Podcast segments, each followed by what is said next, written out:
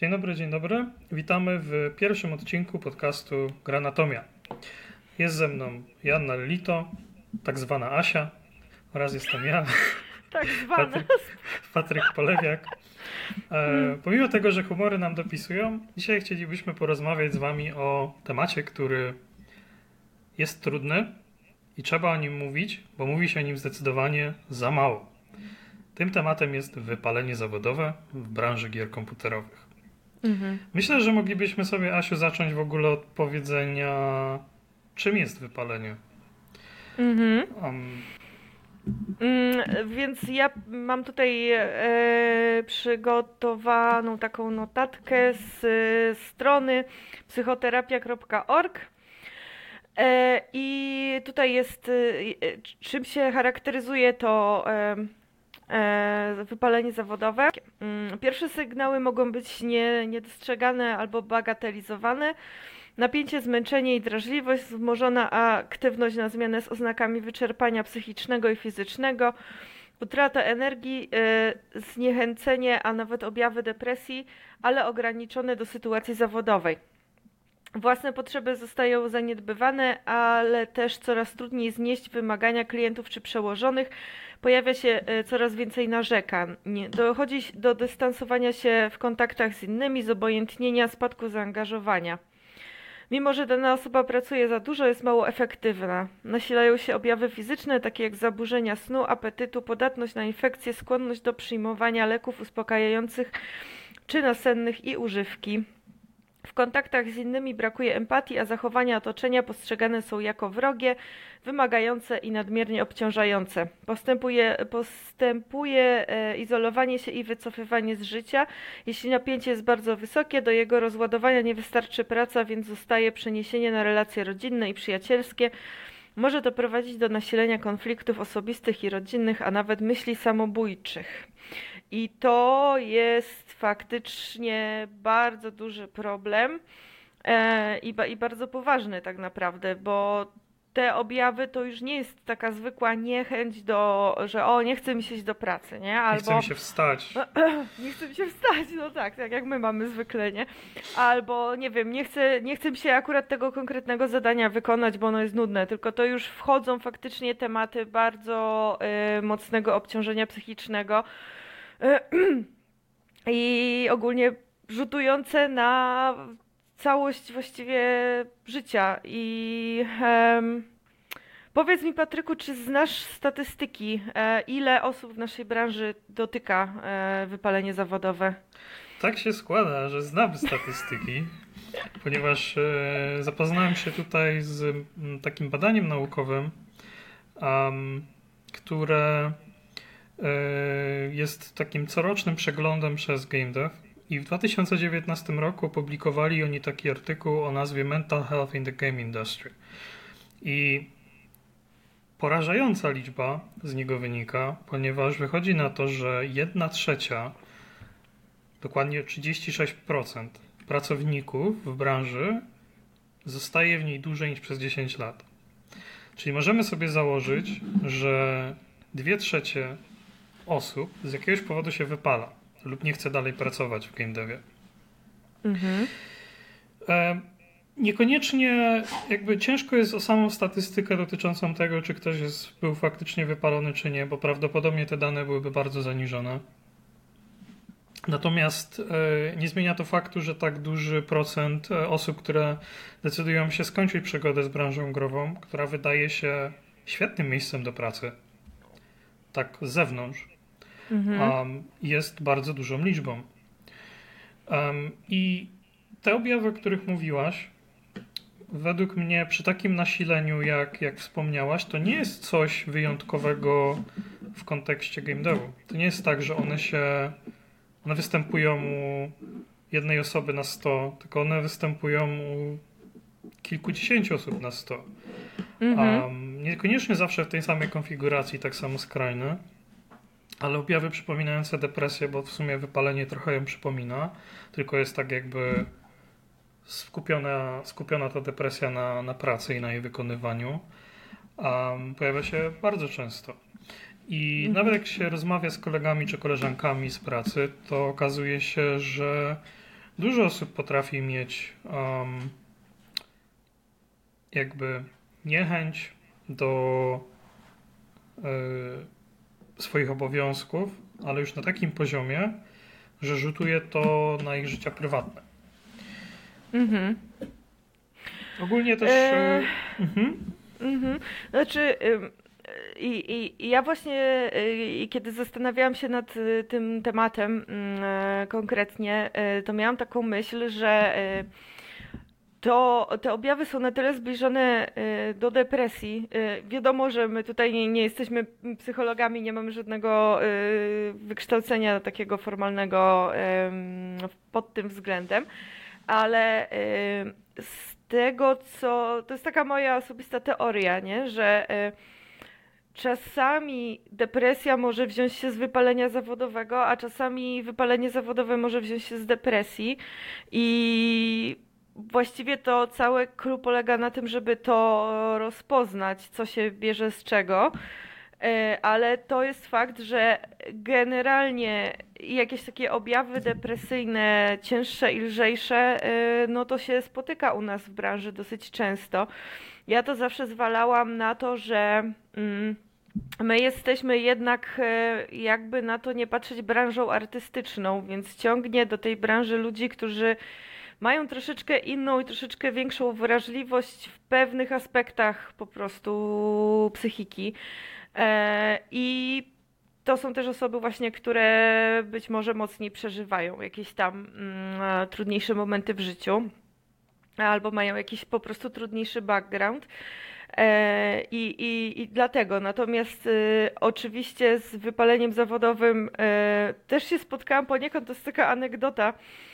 Jak byłam w tym roku na PGA, to tam jest taki, tam w drugim budynku jest zawsze trzydniowe Game Industry Conference. E, gdzie e, są wykłady, panele takie typowo nasze branżowe, e, ale też wiem, że od tego albo od zeszłego roku mogą wejść ludzie, którzy mają wejściówki na PGA, to mogą też wejść na te wykłady. No i byłam na jednym z paneli, gdzie generalnie tam była mowa na jakiś tam temat, y, powiedzmy tam aspekt właśnie branży, takiej artystycznej branży y, growej i było pięcioro panelistów, e, no i ja tam się zgłosiłam za, zadać pytanie, bo na końcu były pytania, no i zapytałam się ich, e, jaki jest tam ich ulubiony aspekt ich pracy i jakiego najbardziej nie lubią. I jeden z panelistów, który wydawał się właśnie najstarszy, yy, i on był właśnie nie z Polski, tylko z jakiegoś innego kraju. Już nie pamiętam, już nie pamiętam skąd, ale on właściwie przez cały ten panel narzekał na swoją pracę i on na to moje pytanie odpowiedział też, że yy, tak naprawdę to wszystko go męczy i w sumie to nie za bardzo umiał powiedzieć, z czego się cieszy i sam jakby jak chodzi o, o tę pracę i przyznał, że on to w sumie robi dla pieniędzy. I dla mnie to był taki koronny przykład w sumie tego, co, o czym tutaj zaczęliśmy mówić, bo no to wyglądał na człowieka i mówił jak człowiek, którego totalnie nie cieszy jego praca i który totalnie yy, no, jest, bo musi. Ja to, ja to mogę odnieść do tego, jak ja się czułem, kiedy właśnie przeżywałem wypalenie. Mhm. Zacznę może od tego, że ja o swoim wypaleniu dowiedziałem się już po nim. Jakby o. po tym, jak zrezygnowałem z branży, a udałem się na psychoterapię. Mhm. Natomiast e, właśnie takim znamiennym e, elementem tego wypalenia jest ogromna niechęć do e, pójścia do pracy, że wstajesz i pomimo tego, że wiesz, że chcesz to robić jakby w życiu, to nie dość, że zaczynasz to kwestionować, to takie właśnie codzienne, zwykłe, podstawowe czynności zaczynają być trudne. Mhm. Pójście do tej pracy, wykonanie podstawowych rzeczy w tej pracy, przez taki, taka utrata chęci do e, rzeczy, które wcześniej sprawiały ci frajdę lub przyjemność. Mhm. Mm, a no, nie ma co. W game devie jest dużo artystycznych możliwości i naprawdę na wielu polach można się wyżyć artystycznie, kreatywnie. I jakby u zdrowego człowieka który, który w, danym, w danym momencie nie ma takich dużych problemów jak wypalenie czy depresja, te rzeczy w jakiś sposób sprawiają przyjemność i ma się motywację do ich wykonywania. Mhm. Um, no i problem polega na tym, że początkowo możemy my lub nasze otoczenie zrzucać to na jakąś formę lenistwa. No I tak. ciężko jest, ciężko jest jakby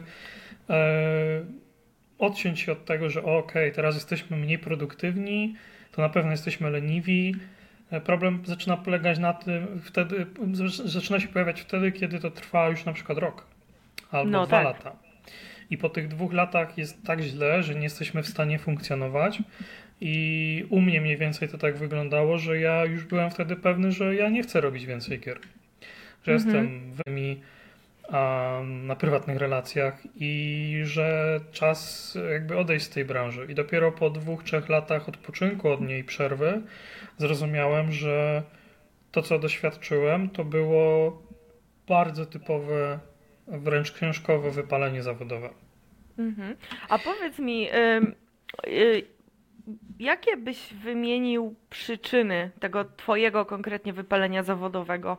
Jak myślisz, co, co najbardziej, jakie rzeczy najbardziej wpłynęły na to? E, ja myślę, że to jest e, kombinacja pewnych, pewnych elementów, natomiast e, chciałbym się tutaj odnieść do tego dokumentu badania, o którym wspominałem na początku, mhm. bo według niego mm, takim głównym, główną przyczyną wypalenia zawodowego w branży jest crunch. Mhm. I osobiście się z tym zgadzam. E, według tego badania 53% deweloperów ankietowanych uznaje crunch jako coś normalnego w branży. Coś, mhm. na co trzeba być gotowym, podejmując pracę w game devie. I no tak. crunch e, jest masakrycznie negatywnym zjawiskiem, który nie dość, że fizycznie rujnuje ci twoje relacje i czas i podejście do pracy, to długoterminowo mhm. masakruje cię psychicznie. Mhm. Um, u mnie crunch był bardzo duży, bo pracowaliśmy nie dość, że zwiększoną ilość godzin to w weekendy przez dłuższy okres czasu. Um, I y, wydaje mi się, że to jest coś, co może na pierwszy ogień i taki najbardziej poważny wpływać na podejście ludzi do tego, jak się czują w miejscu pracy. Mhm. Um, sama, sama na pewno doświadczyłaś crunchu. Please. No właśnie. Możemy, możemy się. Dobra, to inaczej. Eee, ile najdłużej ciągiem siedziałeś? Um, myślę, że tak ciągiem, ciągiem, bez snu. No, bez snu. No to chyba były dwa dni po prostu. Mhm. Czyli 40 tam ileś godzin, jak na Game Jamie trochę. Ale pełne 48 godzin? Dwa dni i dwie noce? Tak, tak. O kurde, no to dobra, to nie przebijecie. Ja siedziałam 26 ciągiem. Okay. To jest mój maks. Ale tak, tak. E, tylko, że od razu też tutaj chcę zaznaczyć, że w Tejonie nie mamy crunchu w ogóle. Dlatego to jest dla nas też taki powiew świeżości, bo e, tutaj to właśnie bardzo dbają o nas pod tym względem. Ale też zdajemy sobie sprawę, że to jest e, taki ewenement, bo e, no niestety e, cały czas faktycznie jest takie przeświadczenie i takie zezwolenie ogółu, bym powiedziała, i, i pracowników, i pracodawców, e, przyzwyczajenie e, do tego, że ten crunch jest, istnieje. A w ogóle też czym jest crunch? No crunch to jest e, takie siedzenie nad godzin e, ciągiem wiele dni pod rząd, łącznie z weekendami nieraz. czasami trwające... tygodni lub miesięcy, nie? Tak, czasami tygodni lub miesięcy. E, także no, no jak się raz posiedzi nad godziny, to nie jest crunch, ale jak się, nie wiem, siedzi już ciągiem tydzień, e, no to, to już jest, nie? E, a czasami faktycznie miesiącami. To, i, a jeszcze w ogóle czasami zdarza się, że nadgodziny nie są płatne, nie? To już w ogóle jest wtedy. Ja bym powiedział nawet, że nie tyle, że się zdarza, co bardzo często występuje tak, że nadgodziny nie są płatne. I to, to się trochę zmienia. To się zmieniło na przestrzeni ostatnich 10 5 lat, że Mhm, faktycznie do mhm. tego podchodzi się już dużo lepiej. Te nadgodziny są minimum 100%, 100% płatne. Natomiast e, kiedy zaczynałem w branży gier komputerowych, to jakbym się zapytał, em, czy zostaną mi, zostaną mi zapłacone za nadgodziny, to prawdopodobnie bym z, ktoś zadzwonił po psychiatrę od razu. Zostałbyś zapity śmiechem, no. Tak, tak. Tak, tak, tak. No wiem właśnie, to y, y, no niestety y, branża też jest w ogóle bardzo młoda, więc też no branża jako branża y, wyrabia sobie pewne y, Tak, tak, oczywiście. no, No teraz chociażby systemy, także powstają związki zawodowe e, coraz prężniej. mhm. A zakładam, że to też się przy, przy, jakby doda trochę wartości do pracy pozytywnej w game devie. E, Natomiast e, z crunchu wynika jeszcze jedna rzecz, o której bym chciał powiedzieć. Mianowicie presja. Bo. No tak. crunch, crunch nie pojawia się sam z siebie. On się bierze z Mhm. czegoś. Nie chciałbym wchodzić jakby, w defi- jakby głęboko w korzenie i opis crunchu. Natomiast to, co bym chciał powiedzieć, to to, że podstawowym czynnikiem crunchu jest chęć zdążenia z wykonaniem pracy na pewien termin. Mhm. I wypalenie, które może nas dotknąć, będzie się brało nie tylko z tego, że my musimy pracować więcej niż powinniśmy, ale również z tego, że jesteśmy w cudzysłowie straszeni Mhm. terminem, który jest ostateczny, nieprzesuwalny, końcowy i musimy się do niego wyrobić. Tak. I mamy to widmo tego miecza, który nam zaraz utnie rękę za miesiąc czy dwa, o przeróżnych Mhm. konsekwencjach, bo to może być utrata pracy, bo pracodawca może nas, nie wiem, może nas postraszyć, że nas zwolni. Może być tak, że po prostu jeśli się nie wyrobimy, to jest jakaś umowa z wydawcą i wtedy firma dostanie po łapach. Um, No, albo, no, no to tak, to, to znany przykład, nie? Że nie dostaniemy wypłaty, bo, bo właśnie jest termin, za który wydawca płaci za milestony, które jak się nie dowiezie, no to on nam nie przeleje pieniędzy, a firma nie ma. No to tak, to też sprzed lat, lat dawnych była taka sytuacja, nie? Bo wszystkie rzeczy, o których tu mówimy negatywne, to mówimy z takich byłych, byłych, przeszłych doświadczeń. Ale tak, zdecydowanie, nie? To jest też ciekawe, I- bo, mhm, bo, bo Mhm, ten presja, dokument, tak, tak. ten, ten, ten dokument, y, to, to badanie, do którego się odnoszę, ono też wymieniało w swojej treści taką informację, że e, game developerzy bardzo często zmieniają pracę. Aha. Z różnych powodów. Po pierwsze, bo pojawiają się oznaki wypalenia, które są źle interpretowane, bo wtedy patrzymy na całą pracę negatywnie. A po drugie, bo po prostu game dev nie jest najbardziej stabilnym miejscem do pracy. No, Wyobraźcie sobie, y, że macie garść pieniędzy i wrzucacie ją do garnka, gdzie się coś gotuje przez 3 lata i wy przez te 3 lata nie za bardzo wiecie, co z tego garnka wyjdzie. Um, więc nie dość, że macie presję terminową, macie presję crunchową, to jeszcze nie wiecie, czy artystycznie wasze dzieło zostanie dobrze odebrane. I tutaj bym chciał przejść do kolejnego punktu, który również Mhm. jest wykazywany przez to badanie naukowe. Mianowicie presja wynikająca z opinii publicznej na temat dotyczący odbioru gry, którą tworzycie. mhm. Jeżeli tworzycie grę, która jest nawet bardzo dobra, i tak w necie pojawi się masa komentarzy, która będzie równała ją z ziemią. Oczywiście. Wiadomo. Um, Robocop Rock City jest super przykładem. Tak, tak, jest super. Y, Bo bardzo pozytywnie odebrany generalnie, ale no parę filmików czy, czy komentarzy negatywnych, znaczy parę, no na- nawet całkiem sporo też się pojawiło, nie? E, więc y, tylko, że akurat w tym przypadku, o którym ty mówisz, ja głównie zauważyłam stres, y, stres tym mocny osób, dla których to był pierwszy projekt w ogóle w życiu, które dopiero zaczęły w branży. To były, to oni się faktycznie bardzo, bardzo się stresowali, nie? My już z dinozaury to już mieliśmy i tak zaskoczenie, że to tak dobrze poszło, tak? Bo mieliśmy wcześniej już tyle lunchów, mniej lub bardziej, ale zwykle mniej udanych, że byliśmy pozytywnie zaskoczeni, że aż tak dobrze to wyszło, nie?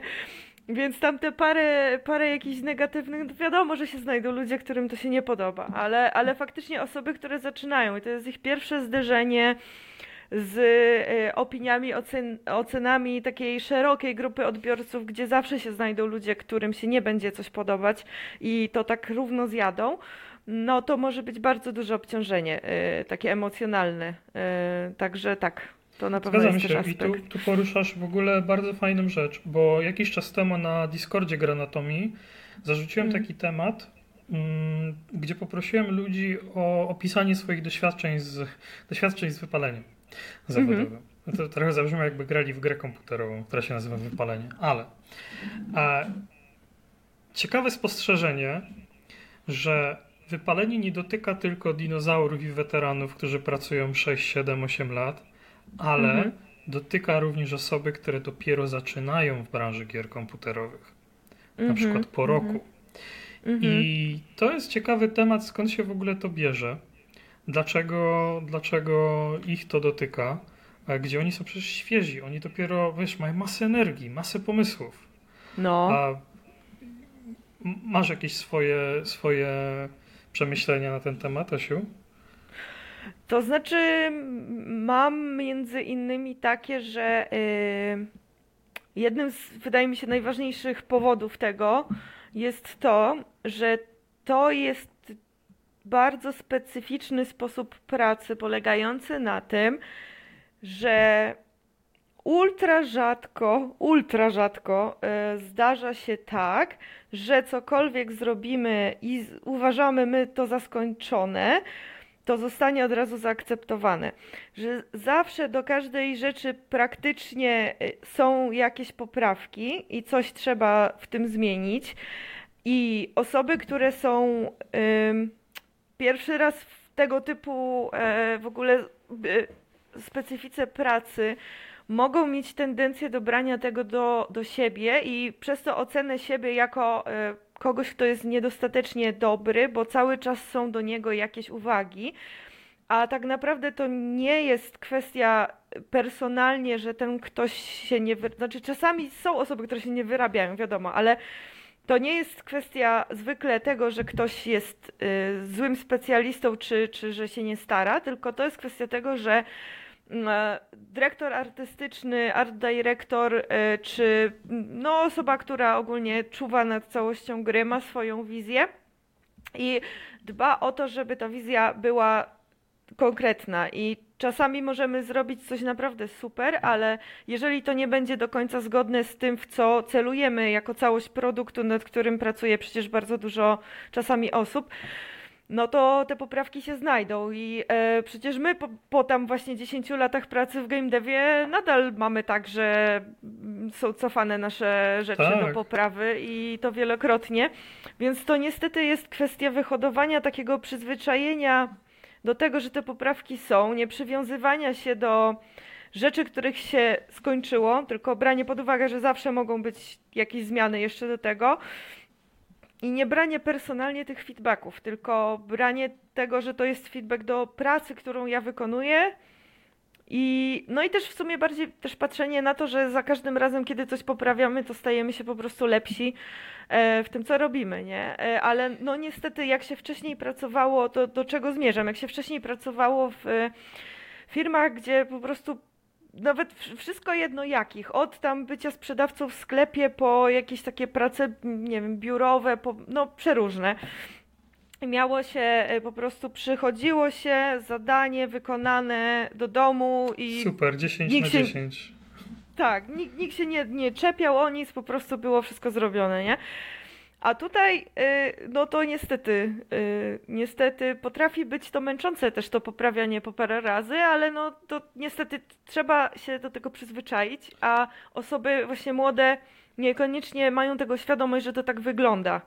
Więc nie bierzcie do siebie, do feedbacków. Ba- Bardziej bądźcie za nie wdzięczni, że dzięki temu y, możecie się nauczyć czegoś, nie? Rozwijać, i też- tak. tak, tak. I też y, po prostu y, nastawcie się na to, że tak będzie, nie? Żebyście potem nie, nie czuli się rozczarowani, żeby was to później jakoś mentalnie nie ściągało w dół, nie? No fa fajną rzecz zauważyłaś, bo praca w game devie jest bardzo iteracyjna. Nawet jeżeli Mhm. zrobimy coś dobrego, zrobimy 10 na 10, to się może okazać, że trzeba będzie to i tak przejechać i wyrzucić do Mhm. kosza, bo na przykład po stronie designu się spina, ale nie spina Mhm. się po stronie narracji. Mhm. Albo na przykład zmieni się jakaś koncepcja, czy dojdzie nowa mechanika i trzeba to Mhm. przerobić i nawet jak robisz świetną robotę, to będzie się zdarzać, że trzeba coś wyrzucić, zrobić to od nowa. I wydaje mi Mhm. się, że młodych, zaczynających ludzi w branży może to bardzo boleć. Mhm. No. Um, po pierwsze, ktoś ci mówi, że musisz coś usunąć, to nie dość, że myślisz sobie, o nie, zrobiłem złą robotę, to jeszcze masz Mhm. takie, o nie, ja nad tym pracowałem, to jest moje dziecko, a ja je No, muszę do kosza no. wyrzucić. No. I faktycznie z czasem się na to uodparniasz, e, robisz bardziej odporny, nie wiem czy uodpar... nie, uodparniasz. A, Mhm. Tak. I I pozwalasz- też zaczynasz, pam zaczynasz pamiętać o tym, że możesz, sorry, że ci wchodzę, No, ale śmiało. zaczy zaczy zaczynasz pamiętać o tym, że y, y, dostajesz za to pieniądze, więc tak naprawdę to, to czy ktoś, y, kto jest nad tobą y, i ma tą decyzyjność, uzna, że to trzeba wyrzucić, czy nie, to jest jego decyzja, ale ty pieniądze zarabiasz tak czy siak, a rzeczy, które cię kręcą, możesz sobie robić w domu, jeżeli masz ochotę, nie? Y, Więc y, to też jest jakieś tam podejście. No tak, no trzeba jednak pamiętać i mieć na uwadze, że pomimo tego, że robimy artystyczną, kreatywną pracę, to dalej jesteśmy w pracy. Tak jakby Mhm. wykonujemy pewną część naszej umowy, która nas wiąże z pracodawcą. On nam daje pieniądze, my mu dajemy pewien zasób w postaci tego, co tworzymy. Mhm. Więc on ma pełne prawo nam powiedzieć, żebyśmy to usunęli, jeśli jemu się to nie podoba. Dokładnie. dokładnie. Natomiast myślę, że na wypalenie to zdecydowanie może wpływać, Mhm.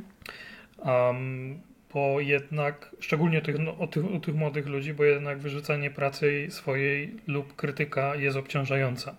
Mhm. Jest Tak. mocno obciążająca.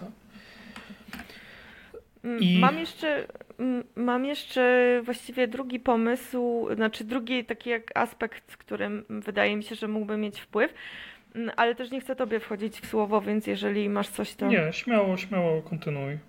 Okej, dobra, no to właśnie jeszcze drugim takim, którym mnie osobiście dotknął, mm, to było e, duża powtarzalność wykonywania niektórych rzeczy.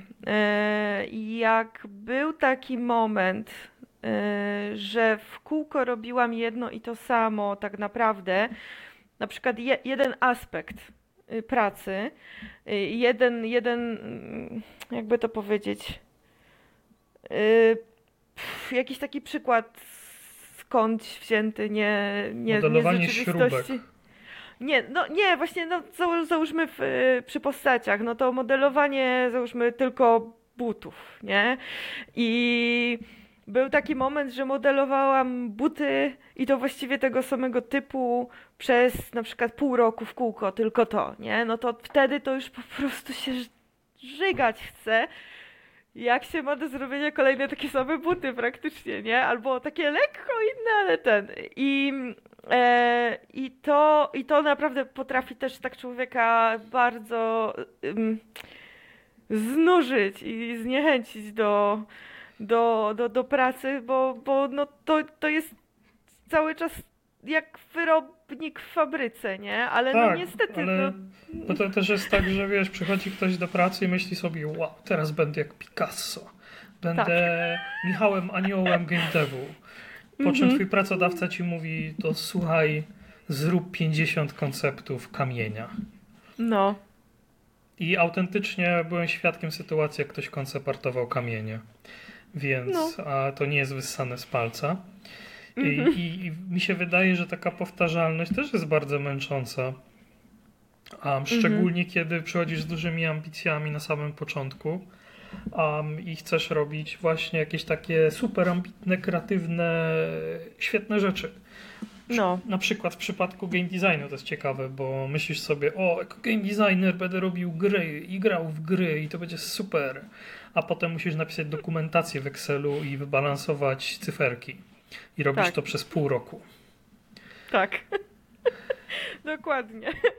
Także to niestety jest właśnie dokładnie ten przypadek y, tego, że z zewnątrz coś niejednokrotnie wydaje się bardziej magiczne, a, a tak naprawdę w rzeczywistości jest takie dosyć normalne, ludzkie, nie?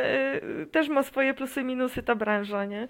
My w niej jesteśmy, bo, bo bardzo lubimy pracować przy grach i, i ogólnie to wiadomo, ale no to nie jest tak, że to są tylko, że to, że po pierwsze każdy, każdy się odnajdzie e, w takiej specyfice pracy chociażby, a po drugie, no to wiadomo, że są też takie e, aspekty trochę trudniejsze, nie? Żmudniejsze niż tylko same takie kul i Tak, lasery i... To prawda, po prostu to. Mi się wydaje, że to jest też trochę problem, że w pewnym momencie game dev był taki zhypowany, że dużo osób Mhm. mówi, miało takie, o, chcę robić przy grach, nie? Że to jest super Mhm. zabawa, albo wręcz to jest granie w gry, że sobie Mhm. przynoszę Wiedźmina do pracy i go gram, bo to jest game dev. Um, No. no, czasami coś tam pogramy, ale to, to jakby no, ta praca jest dużo trudniejsza i dużo bardziej obciążająca niż się wydaje na początku.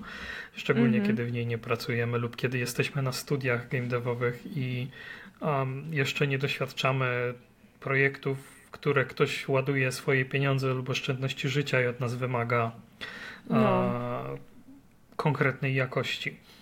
Mhm. I z takich jeszcze ciekawych, yy, odnośnie crunchu jeszcze chciałem dodać dwie statystyki, które wygrzebałem w tym dokumencie. A Mhm. po pierwsze, tylko 18% ankietowanych podało informację, że pracują w normalnym wymiarze godzin. 18% tylko. Patrz, w jakiej a- elicie jesteśmy. No to jest masakra. Jakby Tejon, No nie? Tejon to robi naprawdę dobrze. Ja podziwiam, podziwiam ich i to nie, nie Tejon nam nie płaci za nagrywanie tego. Nie, coś, oni nie jakby- wiedzą nawet, że nagrywamy, także Tak, dowiedzą Tejon- się, Tejon jak nie już wie. będzie opublikowane. O Jezus, Dokładnie. aż nie, aż się zapowietrzyłam, no. Ciekawa jestem, nie jakie będą, jak, jakie będą mieli miny, nie? Ale, Że, że chwalimy Tejon? Normalnie narzekamy cały czas na niego.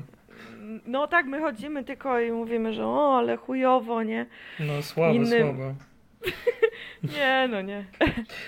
E, ale dobra, dobra, jeszcze przejdźmy przez resztę tych statystyk, bo one są bardzo ciekawe. E, Mhm. 53% osób raportuje crunch jako e, coś oczekiwanego, gdzie crunch rozumieją jako 60 plus godzin na tydzień. Czyli tak jakbyśmy dodatkowy dzień robili ponad, czy tam nawet dwa w Mhm. tygodniu. Um, I tu mam jeszcze jedną taką statystykę, yy, że tylko 18% otrzymuje rekompensatę finansową za nadgodzinę. No, to jest niespotykane chyba w żadnej innej branży, tak szczerze, albo w jakimś super wąskim gronie, bo to jest jakieś takie, mam wrażenie, y, bardzo specyficzne dla game devu i No to się, to się bierze, ja, ja słyszałem kiedyś takie argumenty, że to jest dlatego, że jakby przychodzisz robić pracę artystyczną, jesteś jak malarz na strychu, który poświęca swoje życie, żeby wykonać dzieło, które będzie stało potem w zamku jakiegoś króla. Natomiast problem polega na tym, że jak sobie jest taki malarz, to on to robi dla siebie, a my jesteśmy trochę bardziej wyrobnikami czasami niż super artystami, którzy tak, e, robią dzieło życia, bo my tych gier zrobimy jeszcze 10. Musimy mieć energię na kolejne 10 gier do zrobienia. no, Um, I my pracujemy dla kogoś. My robimy na bardzo wyraźne zlecenia. Więc No mówienie tak. nam, że o, musicie pracować 30 tysięcy godzin w tygodniu, dlatego że to jest wasza pasja, to jest super szybka droga do tego, żeby się wypalić i tę pasję stracić i pójść pracować e, gdziekolwiek indziej przy jakiejś pracy, która nie będzie wymagała od nas w ogóle pracy psychicznej. mhm, dokładnie. Um, Także... Tutaj w, ty, w, w, tym, w tym badaniu jest jeszcze jedna rzecz, która mnie ciekawi od Twojej strony, Asiu, bo mhm. według ankietowanych tylko 19% osób to są kobiety w game devie. I dokument mhm. wskazuje, że brak inkluzywności w branży growej również przyczynia się do tego wypalenia. I jak ty, jako kobieta, byś się do tego odniosła? To znaczy, no faktycznie jest mało kobiet w tej branży, bardzo mało. E, najmniej z tego, co widzę, jest programistek, e, najwięcej artystek, ale tak czy siak jest ich mało. E, większość to są właśnie faceci. I ma to swoje właśnie jakieś tam plusy i minusy, powiedzmy. Ja bym na przykład bardzo chciała, żeby było więcej kobiet w game devie. Mam nadzieję, że to, bo to tak czy siak się powoli zmienia i coraz więcej tych kobiet się pojawia, ale mm, to też jest trochę, wydaje mi się, wina tego, że to jest branża zajmująca się grami, a z jakiegoś powodu, nie wiem czemu w sumie, e, więcej jest mężczyzn, którzy w ogóle wolą grać niż kobiet, mimo że gry są fan i cool i wszyscy powinni grać w gry. No ale z jakiegoś powodu tak jest, że to, że to faceci grają, a, a kobiety to nie i one mają jakieś inne tam zainteresowania i dlatego też y, facetów więcej ciągnie do e, branży, bo chcą robić te gry, w które grają, a, a jak takie kobiety nie grają, no to też nie mają pomysłu, żeby iść robić gry, nie? I wydaje mi się, że to się może brać z tego, Natomiast y, jeżeli chodzi o to pod kątem wypalenia, że jest mniej kobiet, e, no to nie wiem, bo ja akurat powiem ci tak, nie mam problemu z tym, że jest dużo facetów. Chociaż szczerze wolałabym, żeby było więcej kobiet. Ale zastanawiam się, mm. czy to nie ma wpływu pod kątem takim, że na przykład e, jest mniej kobiet, więc się więcej od nich oczekuje, e, albo na przykład e, stawia się im więcej kłód pod nogi, tak w cudzysłowie. Ponieważ. Znaczy, e, szczerze, to zależy od firmy i znam firmy, w których e, jest szowinizm jakiegoś tam rodzaju, e, jak chodzi o właśnie pay gap chociażby. E, I tak słyszałam o takich his historiach e, w ogóle nawet tak dosyć niedawno, o, że e, no jak się jest kobietą, to się ma minus 10 do skilla przez sam ten fakt. Mhm. Natomiast w wielu firmach, zwłaszcza tych, które się robią coraz większe, już no nie ma czegoś takiego, bo też nie może być. E, bo zbyt dużo było ostatnimi latami różnego rodzaju afer, e, nawet na poziomie światowym, e, jeżeli chodzi o, o, o te sprawy. Z tym, że no, właśnie jest mi ciężko oceniać obiektywnie, generalnie i generalizować to, o co pytasz, bo ja mogę powiedzieć ze swojego punktu widzenia, że ja przez długie lata mojego życia i, i pracy w game devie miałam faktycznie jakiś taki kompleks tego, że ja czuję, że muszę udowodnić, że jestem tak dobra jak faceci, co było generalnie słabe, nie? Ale miałam coś takiego i to kolejna rzecz, która się nakładała na tą presję, która i tak już jest, o której i tak już mówiliśmy, e, więc to na pewno nie pomaga. E, ale no, to się wszystko właśnie zmienia. No i ja się zmieniam, ale też y, jakby otoczenie, warunki i tak dalej się zmieniają. Firma, w której pracuję, się zmienia. W sensie ja zmieniłam firmę, w której pracuję. E, więc, więc no, szczerze mówiąc, to mi się wydaje, że to bardzo zależy od firmy. Mm, no bo w tym momencie nie, nie czuję, żebym miała taki problem, ale no były firmy, których faktycznie mocno to odczuwałam, więc Yy, no tak. Po prostu zastanawiam się, czy faktycznie dla. Znaczy, zastanawiam się. Uważam, że to jest pewne, że jeżeli mamy dziewczynę, która pracuje sama, na przykład z 20 facetami, um, i jest traktowana gorzej w jakiś sposób od nich, jakkolwiek, na jakimkolwiek płaszczyźnie, to będzie to wpływało na jej wypalenie zawodowe. Mhm. No tak, tak, absolutnie. Ale to wydaje mi się, że z każdą osobą, e, z każdą osobą właśnie, która jest w jakiś sposób, bo to niekoniecznie tylko wykluczenie może, może wynikać z płci, ale właśnie z innych aspektów, nie? Z wyglądu, em, orientacji i tak dalej, przeróżnych rzeczy i, i, i może tak być, że właśnie osoby, które no, są taką trochę, no, osobą, która się różni od ogółu, nie? Yy, to je, może być jej tru, trudniej, nie? Ale To jest, to no jest to jest- ciekawe, mm. bo, bo branża growa ogólnie jest takim kolorowym miejscem. Mm, raczej tak. Mhm. Jakby otwartym, kolorowym. e, Natomiast e, ze swoich doświadczeń mogę powiedzieć, że i tak bardzo mało ludzie starają się być charakterystyczni przez to, kim są. Czyli na przykład e, otwarcie mówią o swojej orientacji, o swojej religii, e, czasami nawet pochodzeniu. Mm, Mhm. Wydaje mi się, że pomimo tego, że game dev ogólnie jest takim inkluzywnym miejscem, to jest jeszcze tego mało. I gdzieś to wypalenie może dodatkowo dotykać e, ekstra, jakby dawać ekstra punkty a, tym mniejszościom. No tak, to prawda, to prawda. Bo zawsze czują się nie na miejscu w jakiś sposób. No, zgadzam się. Tak, Ale to, to jest też chyba kwestia trochę kultury kraju, no bo Polska ogólnie jest Mm. takim miejscem, a, gdzie ta inkluzywność jest no, na, na niskim poziomie, e, ale to już jest troszeczkę rola, rola mena, Mhm. um, e, uświadamiać ludzi, że inne grupy istnieją i są spoko um, i nikogo nie chcą skrzywdzić w żaden No, sposób. dokładnie.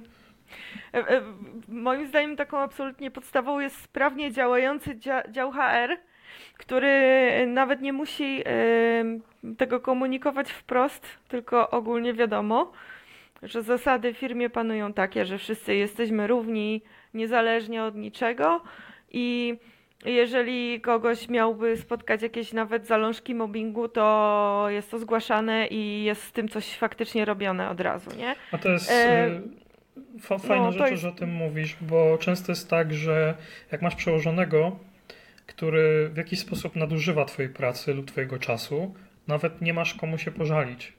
No tak. I to jest straszne, bo jeśli masz pracować pod kimś takim przez 2-3 lata, no to to bankowo się przyczyni do twojego wypalenia zawodowego.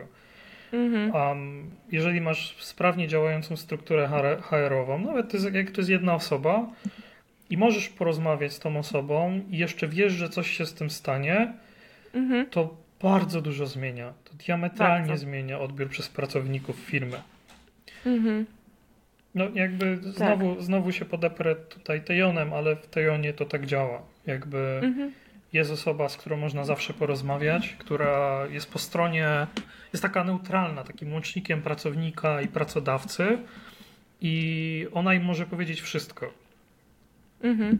Więc to według mnie działa to świetnie i na pewno wspiera e, pracowników psychicznie. Tak, tak, tak. To na pewno. Em, Mm. Myślę, że wiem. byśmy mogli przejść chyba do tego, jak w ogóle sobie z wypaleniem radzić. Mhm. Um, natomiast zanim byśmy przeszli do takich konkretnych punktów poradowych, ja bym chciał zahaczyć o temat świadomości problemów psychicznych w, w ogóle w Polsce i w branży growej. Mhm. Mm, takich jak depresja, stany lękowe, czy właśnie wypalenie zawodowe, o którym się, tym ostatnim według mnie o wypaleniu się mówi bardzo mało. Mhm. Natomiast y, według mnie, choć coraz częściej rozmawia się o depresjach czy o lekach, jakie się bierze, że to nie jest już takie nienormalne zapytać się kolegi, a co ty bierzesz? No. Albo czy się, hej, powymieniamy się antydepresantami. Jak z ale- cukierkami, nie? Tak, jak cukierkami, że to ju- już gdzieś się, się tam w kuluarach pojawia. Natomiast cały czas uważam, że jest tego ciągle za mało i jest w jakiś sposób stygmatyzowane posiadanie problemów psychicznych. Jak boli nas gardło, to nie mamy problemu z tym, żeby wszystkim obwieścić, że boli nas gardło, ale jak mamy depresję, to mamy z tym ogromny problem, żeby to Mhm. zakomunikować.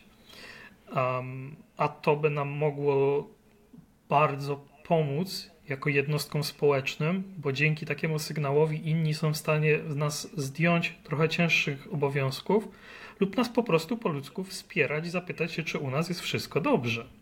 No, no, to prawda.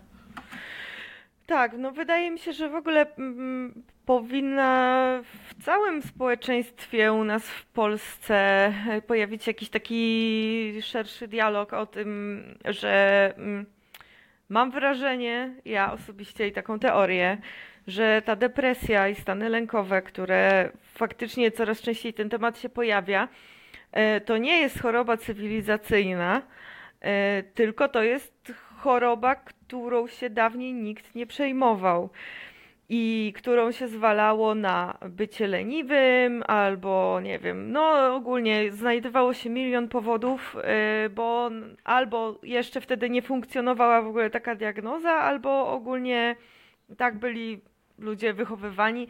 U nas w Polsce to w ogóle jest tak, że dopiero stosunkowo niedawno w ogóle zaczęto do tego podchodzić tak bardziej ze zrozumieniem i łagodnością, bo no wcześniej to było takie ogól, ogólnospołeczne podejście, że jak komuś jest smutno, to powinien, nie wiem, pójść pobiegać Pójdź, i mu będzie trawy. lepiej. Dotknij trawy, tak, i ci moje, będzie lepiej. Moje ulubione, dotknij trawy i popatrz na słońce, pójdź zagrać w piłkę. Będzie lepiej. No, będzie dobrze. Będzie, będzie lepiej, nie? E, więc, więc y, wydaje mi się, że y, w ogóle fajnie by było, żeby to weszło tak bardziej w taki faktycznie dialog jak o bólu gardła, tak jak powiedziałeś, to jest w ogóle mhm. super przykład. Dlatego, że to, że ktoś ma depresję, to wcale nie oznacza, że on ją będzie zawsze miał, to wcale nie oznacza, że coś jest z nim nie tak. Ja mam wrażenie, że w ogóle większość społeczeństwa z różnych powodów i w różnych okresach życia y, prędzej czy później spotka okres, w którym mają depresję, która jest diagnozowalna. Nie wszyscy po prostu z tym coś robią, ale ale i niektórym osobom to właśnie jakoś tam przechodzi, niektórzy właśnie idą, idą do lekarza, idą na terapię, y, ale to jest powszechny problem i właściwie zawsze był powszechny tak naprawdę. To jest niestety takie troszeczkę jakby to powiedzieć, symptom, symptom bycia człowiekiem, e, tego jak nasze, jak nasze układy nerwowe działają i, i tak dalej. Także yy, właśnie to, to, to, nie, to nie jest coś, co powinno się stygmatyzować, bo to nie jest yy, stałe i trwałe, jeżeli się do tego odpowiednio podchodzi i odpowiednio się to leczy i odpowiednio jest właśnie takie ogólnie patrzenie na to. Mm, a żeby móc odpowiednio to leczyć i się tym zająć, no to właśnie trzeba mieć świadomość przede wszystkim, że się w ogóle tą depresję ma. Co też nie drugie, jest takie łatwe, żeby się dowiedzieć. Nie jest oczywiste. Nie Szczególnie jest oczywiste. jak się ma te filtry ponakładane, wynikające z podejścia społeczeństwa na, do leczenia się psychoterapią czy psychofarmakoterapią. Mm-hmm, um. Szczególnie psychiatra to jest jedna wielka stygmatyzacja. No tak, um, bo się kojarzy że z kaftanem od razu, tak, nie? o, jesteś kubkiem, bo coś tam psychiatra. No. Ja, ja przez to miałem e, nieleczoną depresję u siebie przez jakieś 5-6 lat. A ja identycznie. No. Gdzie, gdzie ten czas bym spokojnie mógł odzyskać, jakby zapobiec jej bardzo tanimi, bardzo dobrze działającymi lekami. Tak. Ale jakby społeczny filtr, który mówił, że to jest, to jest bycie leniwym, to jest po prostu gorsze samopoczucie. Iście na łatwiznę. Tak, tak. W ogóle. Jakby... No, zamiast popracować nad sobą faktycznie jakoś tam, co ja pracowałam też chodząc na psychoterapię y, i to, i to długo i regularnie, nie? Mm, ale, ale tak czy siak, y, no to Mi się wydaje, że podejście do, do, do tematów takich psychicznych, e, czyli wypalenia, depresji, też niestety jest po stronie, jakby powinno być po stronie managementu e, firm, które powinny uświadamiać pracowników o tym, jakie są sygnały wypalenia czy e, depresji. I mhm. nie powinno być tak, że jeśli ja zaczynam się czuć wypalony, to boję mhm. się pójść powiedzieć o tym pracodawcy. Mhm. Ja powinienem mhm. pójść o tym powiedzieć, żeby być może project manager wziął to pod uwagę i dał mi trochę lżejsze zadania, przez jakiś czas, przez który ja będę mógł z tym popracować. Być może zmienił mi to, co robię, e, Mhm. dał coś nowego do robienia, albo w ogóle zasugerował dłuższe wolne, żeby sobie Mhm. odpocząć i porobić coś innego. I myślę, że tu byśmy mogli przejść do tych punktów, e, które myślę, że mogą się wydać prozaiczne. Mhm. Jak sobie samemu radzić z wypaleniem zawodowym.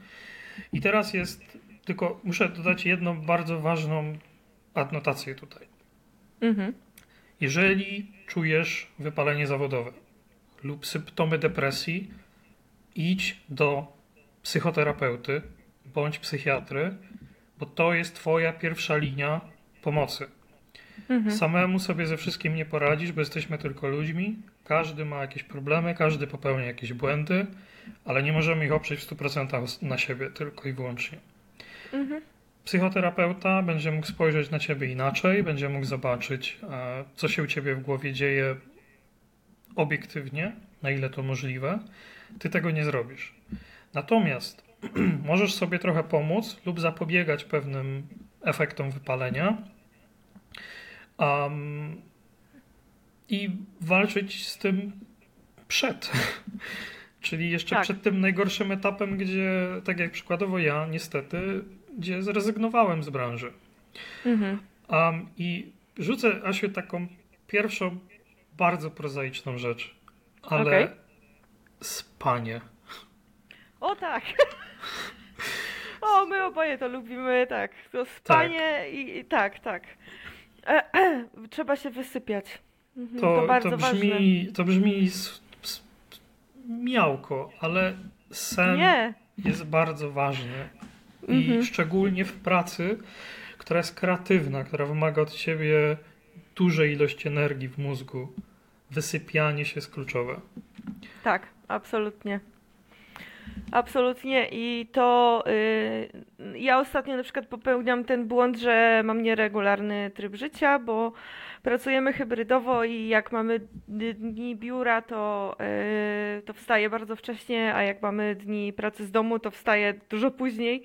Ale tak naprawdę y, takie y, regularne kła- y, kładzenie się spać o tej samej godzinie, regularne wstawanie, e, tam te 8 godzin, żeby faktycznie mieć spokoju, ciszy.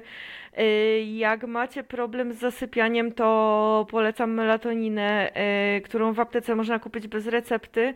Ona bardzo fajnie działa, jeżeli to są takie mild problemy z zaśnięciem, bo No wiadomo, i że nie ma uzależnia też, nie? nie uzależnia. Jak się ma hardkorowe, to już trzeba pójść do specjalisty po, po, po specjalistyczne leki, ale e, no ogólnie tak, to jest super, super ważne. W dużo lepszym humorze się jest i, i, i, i dużo bardziej jest się odpornym na w ogóle stresy w ciągu dnia też. Tak, spanko jest dobre. Mm. Wbijcie to sobie do łebków, że spanko Dokładnie. jest dobre. I to się wiąże z odpoczynkiem. Um, jeśli to możliwe, nie bierzcie na siebie za dużo. Nie dokładajcie Mhm. sobie obowiązków, tylko wyznaczcie sobie czas, w którym możecie odpocząć, szczególnie jeśli crunchujecie. Mhm. Odpocznijcie w weekend, zostawcie tutoriale, nie róbcie już nadgodzin, nadgodzin, bo się wytniecie kompletnie. Mhm. Wiadomo, są sytuacje życiowe, że trzeba, ale starajcie się sobie ustalać jawnie, świadomie czas, który jest czasem na odpoczynek. Żeby Mhm. to nie było tak, że wy siedzicie w domu i myślicie sobie, ale bym coś porobił. Nie, inaczej. Muszę to zrobić, ale mi się nie chce. To może pójdę coś obejrzeć. Nie, bo muszę to zrobić, ale mi się nie chce. Nie? I to wpadacie Mhm. w takie błędne koło, że ani nic nie robicie, ani nie odpoczywacie. Prokrastynacja, nie? Taka, Typowa. ale taka do kwadratu, gdzie No. zaczynasz myśleć, że się nudzisz już, bo masz tyle rzeczy do zrobienia, że nie wiesz co zrobić i nic nie robisz Mhm. finalnie. I to jest dramat. I będziecie jeszcze bardziej zmęczeni psychicznie y, niż, bez, niż gdybyście po prostu poszli dalej pracować. Więc No. sen i odpoczynek bardzo ważne.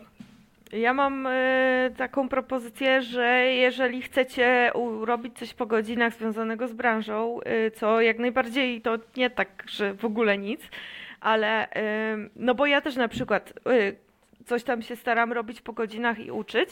Natomiast nie robię tego codziennie.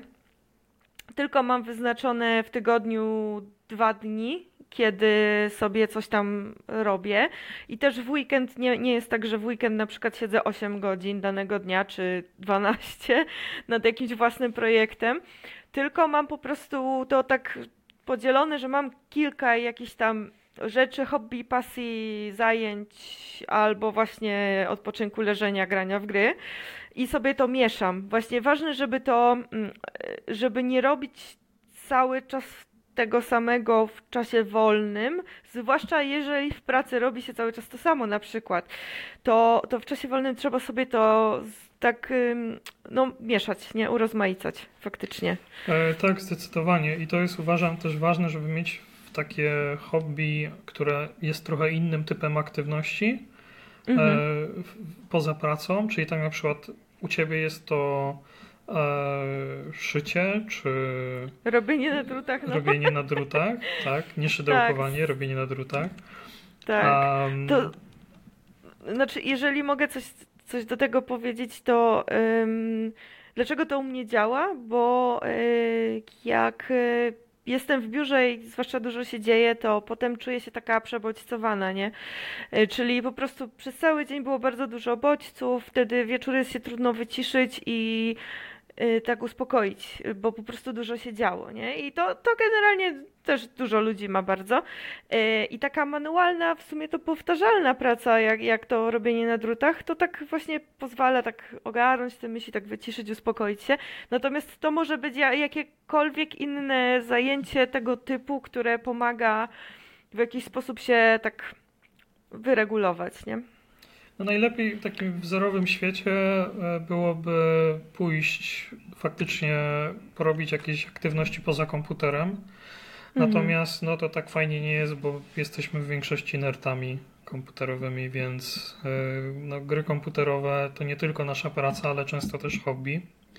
Mhm. Więc ciężko znaleźć sobie coś, co by się z tym łączyło. Ale na przykład, e, jeśli chodzi o, o, gry, no to fajnym też sposobem spędzania czasu są planszówki albo gry e, tabletopowe jak Dungeons and Dragons. O ile ktoś mhm. ma siłę być takim ekstrawertykiem, żeby to ciągnąć. Bo ja na przykład jestem super introwertyczny i mnie tak jak trochę Asia mówiła o przebodźcowaniu, to dla mnie praca 8 godzin z ludźmi jest bardzo wyczerpująca właśnie jeżeli chodzi o, o kontakty międzyludzkie, więc ja lubię robić rzeczy samemu później. Mhm. Czyli u, u, mnie to będzie czytanie książek, granie w coś, o, czytanie. Mhm. jakieś gry multiplayerowe. E, ja mam też o tyle dobrze, że mam psa i chodzę z nim na spacery codziennie, więc to mi bardzo dużo daje, bo to jest, no, to jest właśnie to wyjście poza komputer, wyjście poza, dosłownie poza pracę. Mhm. To a propos właśnie takich rzeczy, to ja też mogę bardzo polecić e, w sumie z takiego powiedzmy niedawnego mojego doświadczenia, paromiesięcznego dosłownie. Ja jako taki typowy nerd, y, kujon zawsze i w ogóle, to też nie lubiłam sportu, nie? I, yy, I całe życie unikałam, bałam się, zawsze byłam słaba w ogóle ze sportu i wiedziałam, że to jest zdrowe, ale tak strasznie mnie jakoś odrzucało. I właśnie od paru miesięcy zaczęłam ćwiczyć regularnie. I, I powiem wam, że to jest niesamowita różnica w samopoczuciu tego dnia, którego się rano na przykład właśnie poćwiczy, to tak jak e, Patryk chodzi na spacery, nie? To też jest ruch fizyczny.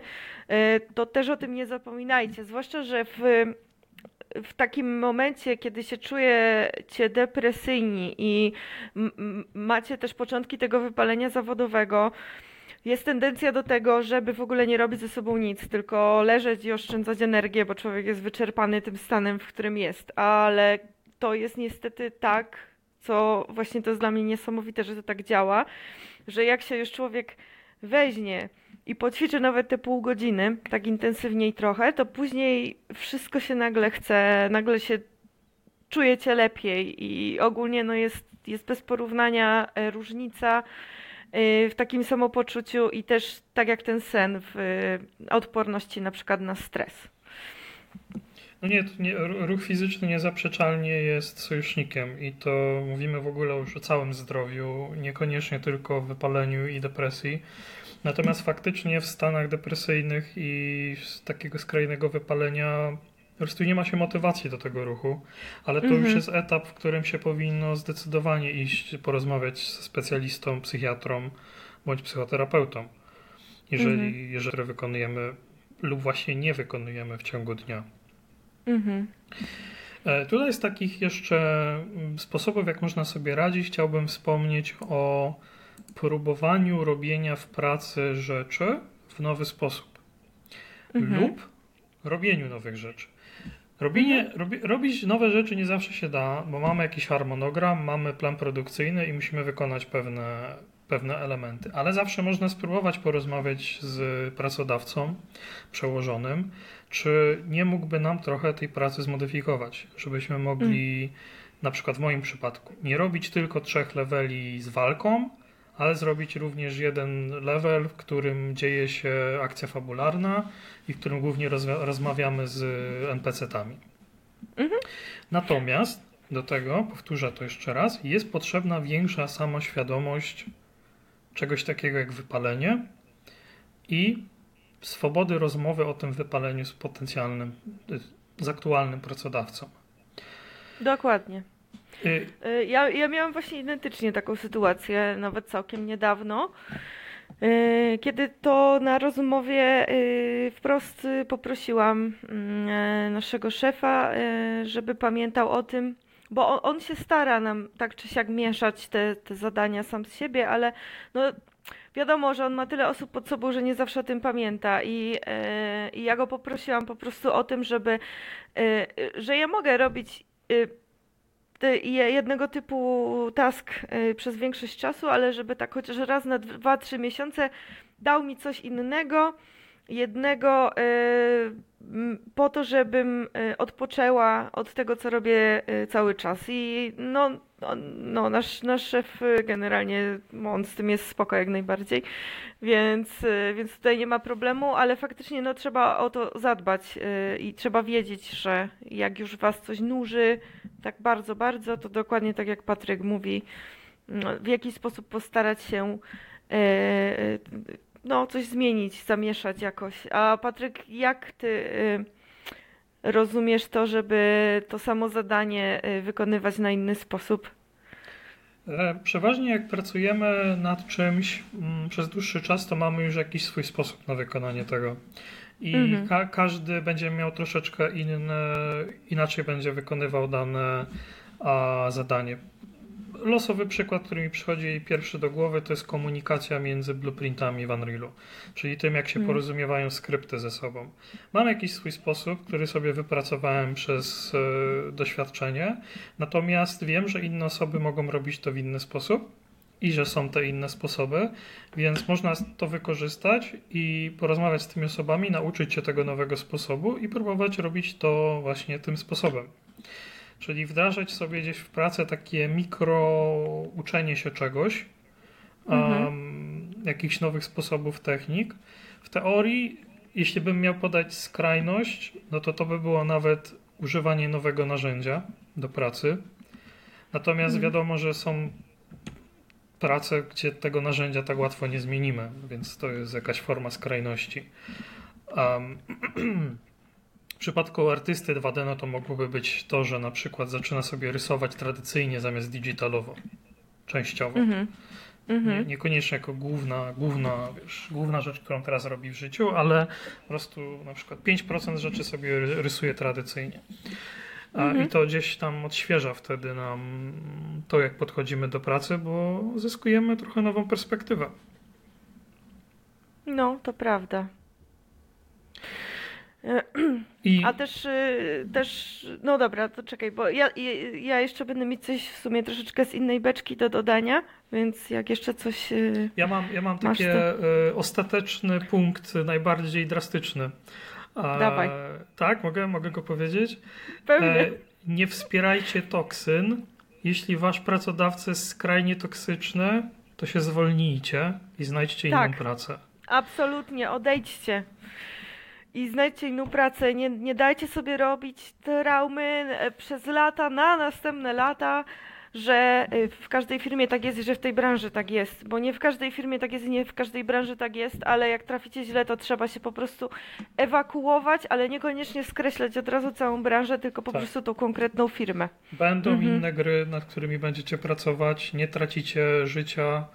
E, Mhm.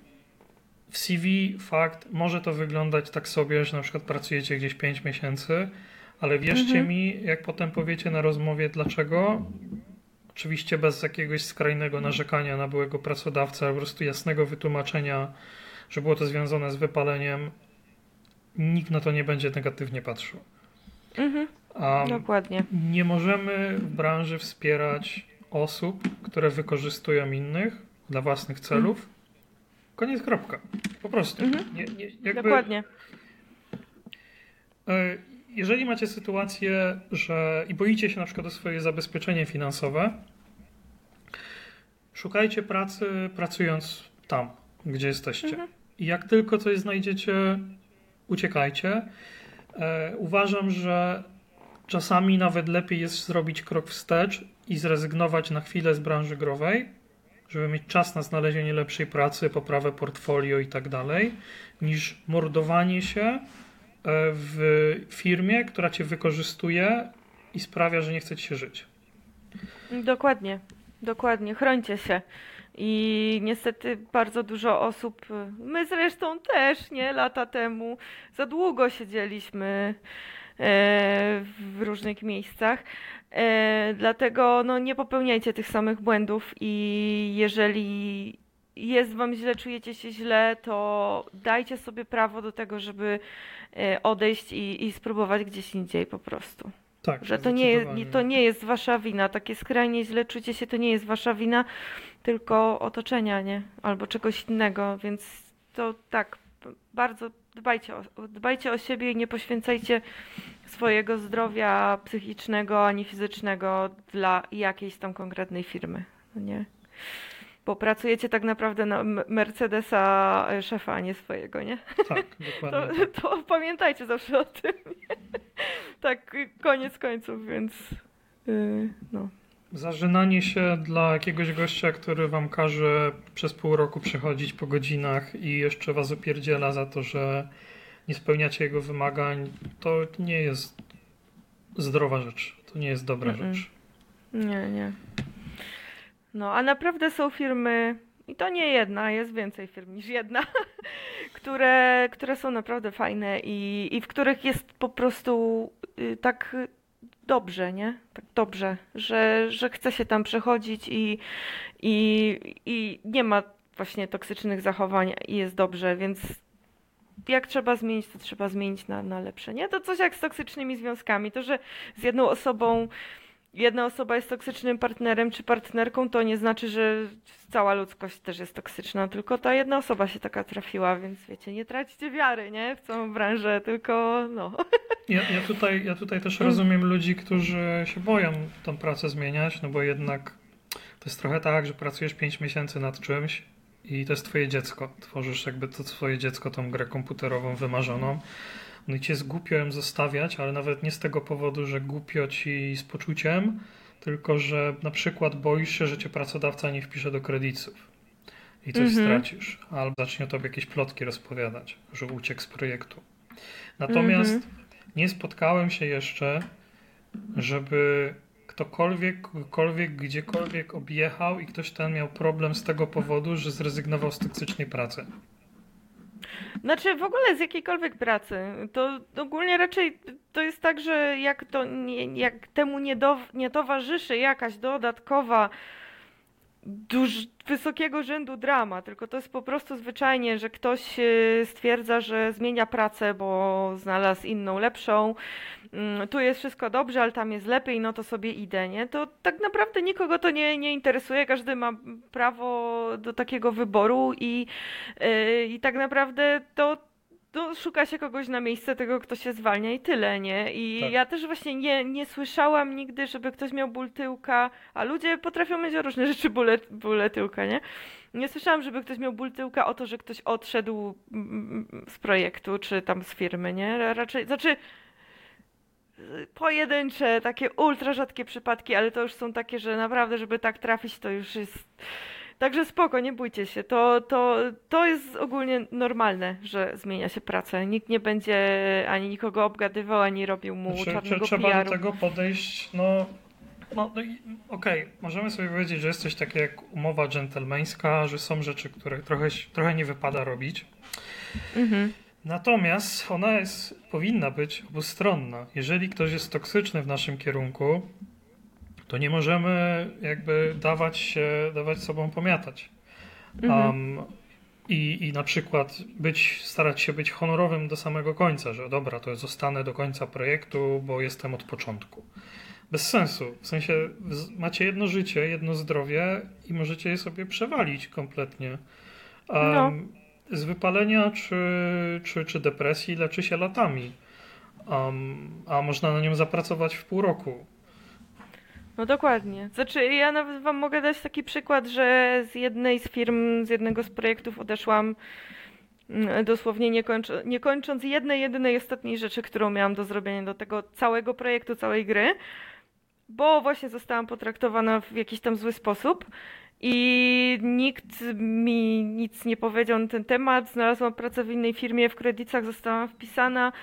Więc tak naprawdę nie, nie miałam żadnych takich y, konsekwencji, nawet w tak dosyć skrajnym w sumie przypadku odejścia, gdzie zostało mi jedno, jeden task, tak? Taki większy, ale jeden do końca gry, nie? Więc yy, spoko, no to jest. Ale tak jest naprawdę, normalne. jakbyś, jakbyś nie była wpisana do kredytu, załóżmy, to, to nic nie zmienia, bo ty te umiejętności, które wyniosłaś, to czego się nauczyłaś, masz. Pracę, które wykonałaś gdzieś tam pewnie masz. Mhm. To jakby, no to jest tylko takie poczucie nasze wewnętrzne, nie? Ale to jakby dla przyszłego pracodawcy to bez różnicy, czy ty w tych kredytach faktycznie jesteś, czy nie. Bo umiejętności się bardzo szybko weryfikuje. Jak ktoś nakłamie, że umie używać Blendera i go posadzisz przy innym grafiku, to bardzo szybko ten drugi grafik Mhm. się zorientuje, że ty tego Blendera nie umiesz. Dokładnie. No, pewnie. A jak, Tak. się, a, jak, a jak umiesz, to będzie widać, że umiesz. I po Tak, portfolio, to- i po to wszystkim, prawda. nie? Więc to też to nie jest właśnie problem żaden. Ja to właściwie jeszcze jeden aspekt y, chciałam poruszyć na sam koniec. Y, taki troszeczkę, powiedzmy, rozgałęzienie zrobić. E, bo ty masz na tyle w ogóle, ty miałeś w tym swoim e, momencie wypalenia, miałeś na tyle w ogóle jeszcze inwencji i tak, mm, żeby e, zacząć robić coś innego, niezwiązanego z branżą, ale żeby zacząć to robić e, z właściwie też pasją i miałeś na to pomysł i tak dalej. To było fajne, to było fajne takie dosyć w miarę przejście e, z, z tej jednej branży do drugiej. Notabene wniosek, że wypalenie zawodowe może też przejść, tylko trzeba właśnie pozmieniać parę rzeczy, ale generalnie to, to też nie jest coś takiego, że się raz wypalimy i już jest na amen. W każdym razie e, ja miałam coś takiego, że właśnie nie miałam takiego pomysłu jak ty, żeby robić co, coś innego i też zdawałam sobie sprawę, że jakbym chciała robić coś innego i żeby robić to dobrze, to albo bym musiała wziąć kredyt na założenie firmy, albo bym musiała iść na studia znowu w tym wieku, co ja już jestem po 30, nie? E, I zaczynać potem po tych iluś latach studiów od juniora mm, znowu w jakiejś pracy i że ta zmiana e, im się jest starszym jest trudniejsza też pod takim względem i ta perspektywa też jest dołująca, nie? E, jeszcze jak, jak to są e, młode osoby, które dopiero są co po studiach, a nieraz to są w ogóle studia z innej branży niż, niż z game devu stricte, to oni mają właśnie jeszcze, to im się nie podoba, mogą sobie gdzieś indziej spoko, nie? Natomiast im się jest starszym, to też jest właśnie trudniej y, się przebranżowić tak typowo. Dlatego nie wiem, mi się na szczęście udało, y, że tak powiem, też wyjść z tego mojego wypalenia i, i, i sobie jestem w tym game devie, jest mi dobrze. Natomiast y, no to musi być jeszcze dodatkowa taka kamyczek do tego ogródka depresji związanej z wypaleniem zawodowym, ten taki, y, to takie zrezygnowanie związane z tym, że y, to co robić innego, nie? I jak już coś robić, to co znowu zaczynać po 10 latach doświadczenia od, od pensji juniora i od stanowiska juniora, no to jest takie nieprzyjemne też. I to też na A- pewno nie pomaga. A co było u ciebie takim kluczową, kluczową rzeczą, która ci pomogła wyjść z tego wypalenia? Chyba zmiana E, pracy? Zmiana, zmiana podejścia mojego i rozmowa. Mm, e, Na zasadzie, że e, potrzebowałam właśnie, żeby pozmieniać parę rzeczy i zostały one zmienione. I To był taki kompleks, jakby wiele drobnych rzeczy, które gdzieś tam zmieniłaś. Mhm, Mhm, okej. Tak, tak, tak. Bo u mnie, no, u mnie faktycznie doszło już do takiej skrajnej sytuacji, gdzie ja zrezygnowałem z branży na no, 3 lata i najpierw pracowałem w kompletnie innej firmie, bo w firmie, która zajmowała się projektowaniem statków. A, Mhm. I tam pomagałem w tej firmie w rozwoju, a później założyłem swoją firmę, gdzie drukowaliśmy rzeczy w 3D. Mhm. I dopiero po tym czasie, po tych kilku latach e, dotarło do mnie, że to było wypalenie i że no ja jednak w tej branży chcę dalej pracować. Że to jest wciąż świetne miejsce, tylko trzeba mieć do niego pewne podejście konkretne. Mhm. I Dokładnie. właśnie nie dawać się, nie dawać się toksynom. Dokładnie. Dokładnie. Tak. No to co? Jakiś żarcik, kosmonaucik na koniec? Nie wiem. Em, masz jakieś żarciki? No nie wiem, jakiś suchar mogę wymyślić o wypaleniu się na zasadzie, że my to się najbardziej teraz wypalamy na fajkach, jak wychodzimy, nie? No, Tak, super. no, to i ten, krykiety i te takie wolne klaskanie powinno być, nie? E, Nawet nie wiem, nie wiem do końca, czy to był żart, ale dobra. no, no, no. No, E, także Tak, jestem ciekaw, czy ktoś dotrze do końca tego odcinka. Mam nadzieję, No. że komuś się uda. E, czy nie pod- przynudzamy? A to na pewno przynudzamy, ale może nas ktoś polubi. Może z żalu ktoś obejrzy, żeby nam smutno O, nie tak. było. Tak, obejrzyjcie to chociaż z tego, z takiego, czekaj, jak to się nazywa? Ym, nie współczucia, tylko to takie gorsze, to takie... Ja, ja się zarażam zapominaniem słów. Jak mi powiesz, że nie pamiętasz Tak, słowa, to ja tak. też go nie powiem.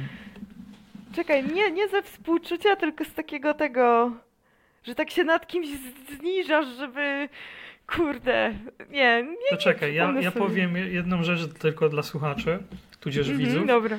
A pod filmikiem po pierwsze znajdziecie e, źródło w postaci publikacji State of the Industry 2019, gdzie możecie sobie poczytać o detalach związanych z wypaleniem zawodowym. Znajdziecie również link do artykułu związanego z wypaleniem zawodowym i listą symptomów. E, oraz e, linki do naszych streamów, bo my też co jakiś czas, nie wiem czy posłychać mojego psa, który ziewa. Chyba, Było. jest, chyba już jest znudzony. No, E, Nawet psa znudziliśmy. No, Hirko znudziliśmy, to już jest. E, No, bo streamujemy i możecie sobie poglądać, jak pierdzielimy głupoty. jak, tak, gramy w gierki. Dokładnie. A ja sobie przypomniałam za ten czas sło- słowo. Mi chodziło o to, że z litości, z litości chociaż nad z nami obejść. Z litości. Tak, z litości być może ktoś obejrzał. Z litości może ktoś obejrzy, no. I tym litościwym e, komentarzem Akcentem. kończymy. Tak, kończymy. A, ten jeszcze tylko reklama, reklama na koniec. Yy, jakby co, to prawdopodobnie istnieje szansa, że kolejny odcinek będzie o tematyce AI. Więc będzie troszeczkę lżej i będzie to bardziej taka debata, bo my mamy z Patrykiem troszeczkę inne zdanie na ten temat, Tak. więc na pewno się w jakiś sposób pokłócimy, pociśniemy sobie, ale też to będzie Jak merytoryczne. Jak codziennie, tak. E, To będzie merytoryczne, więc y, też no, zapraszamy, czekajcie na, na następny odcinek. To no, już polecam, y, zanim nagraliśmy. Bardzo dobrze. To dziękujemy wszystkim. Trzymajcie się Do wszyscy. usłyszenia. Hej, hej. Pa, pa, pa, pa.